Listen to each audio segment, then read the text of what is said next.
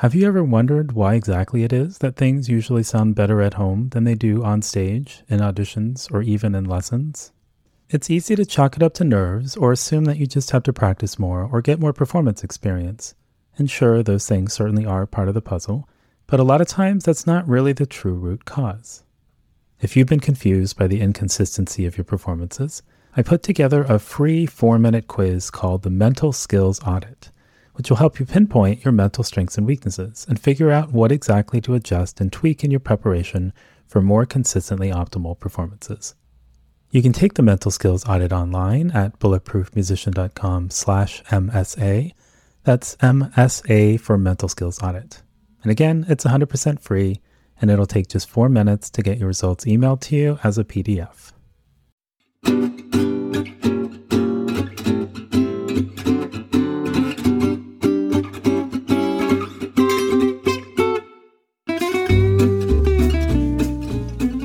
Hi, this is Noah Kageyama, and you're listening to the Bulletproof Musician Practice Hack of the Week. I remember when my dad bought our first VHS camcorder, back in the early to mid-1980s. Unlike today's tiny camcorders, which fit in your hand, this thing was huge. Basically a VCR with a lens on it. So imagine trying to balance that on your shoulder. Anyhow, it was pretty cool to see yourself on a TV. If you've ever watched America's Funniest Home Videos, you know that seeing yourself skateboard and fall down in reverse is pretty funny. But for once in my life, I was also able to see what I look like when performing on stage. And what I saw was a little bit horrifying.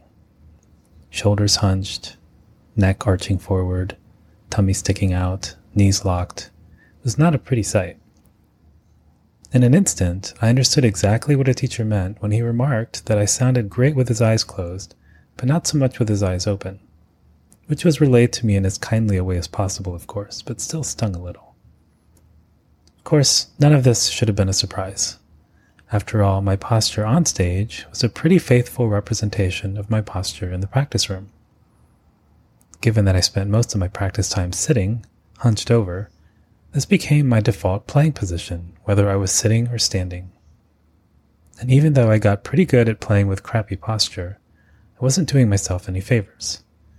Aside from it being a pretty uninspired visual experience for the audience, it led to a lot of bad technical habits too. And a recent study suggests that it may have been negatively affecting my performance from a psychological perspective as well. How so? A team of researchers recruited 125 college students to participate in a simple math challenge. First, everyone took a short questionnaire which asked them to rate their level of anxiety about tests, whether they had a tendency to blank out in exams, how much difficulty they had in math, and so forth. Then, the students were taught how to sit in two different ways.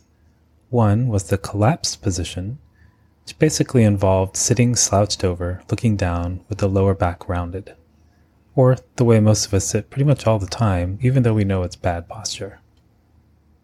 The other way was the upright position, where students sat straight, looked up, and had a slight arch in the lower back.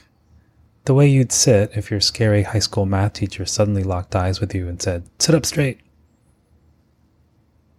Half of the students were then asked to sit in the collapsed position, while the other half sat in the upright position. As they sat in these positions, they were instructed to count backwards from 843 by 7 as quickly as they could for 15 seconds. Like 843, 836, 829, etc. Then, the students were asked to sit in the other position and repeat the task. So guess how the students did? Unfortunately, we don't have any data on the students' actual math performance, like how far they were able to get in 15 seconds or how many mistakes they might have made, but we do have students' ratings of how difficult they felt the task was. Interestingly, posture didn't have much of an effect on the perceived difficulty of the math challenge among those who were good math students and test takers. Their ratings of the task's difficulty were 4.9 when slouched and 4.0 when upright, where 1 equals easy and 10 equals difficult.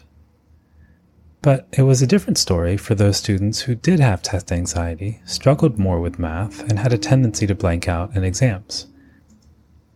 They found the math task to be significantly more difficult when performing it slouched than when sitting upright. They reported ratings of 7.0 when slouched and 4.8 when sitting upright. So why does a challenging cognitive task feel more difficult when slouching over? The exact mechanism isn't clear, but there are a number of other studies which suggest that our posture can affect our mood and mental state, so these findings aren't a total surprise. And given that sitting upright is a pretty easy fix, the researchers suggest that students who get anxious about tests or who are afraid of blanking out in exams should try making a conscious effort to sit upright in these kinds of pressure situations. Okay, but if sitting upright is so easy, and we all know that slouching is bad for us, why don't more of us just sit with good posture all the time?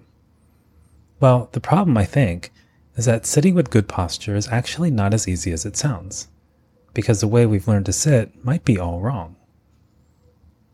Due to increasing shoulder and back pain over the last couple years, I've spent some time trying to train myself to sit with better posture, but I can never seem to find a really comfortable position, and I keep reverting back to my default slouchy position, blaming my chair, and wistfully daydreaming about Herman Miller office chairs.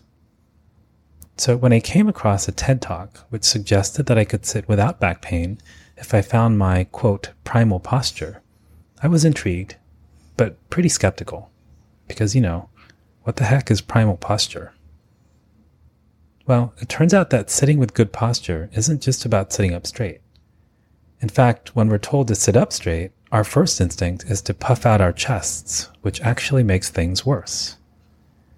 The key to sitting correctly, according to some folks, is learning how to sit so that you're not sitting on your imaginary tail. Freeing your tail shifts the alignment of your pelvis so that your spine is stacked correctly, allowing you to sit upright much more effortlessly, where it actually feels sort of relaxing. After experimenting with this all week, and it does take some practice to get the hang of, but I do feel way better. At least I'm not feeling quite as resentful towards my chair as I usually do after a long day of writing. And though it's too late to turn back time, I imagine that my posture when performing would have been a whole lot more optimal as well if I had sat this way when practicing. To take a look at the aforementioned TED Talk on sitting and find your primal posture, go to bulletproofmusician.com/howtosit and see if this makes sitting for long periods of time much more comfortable.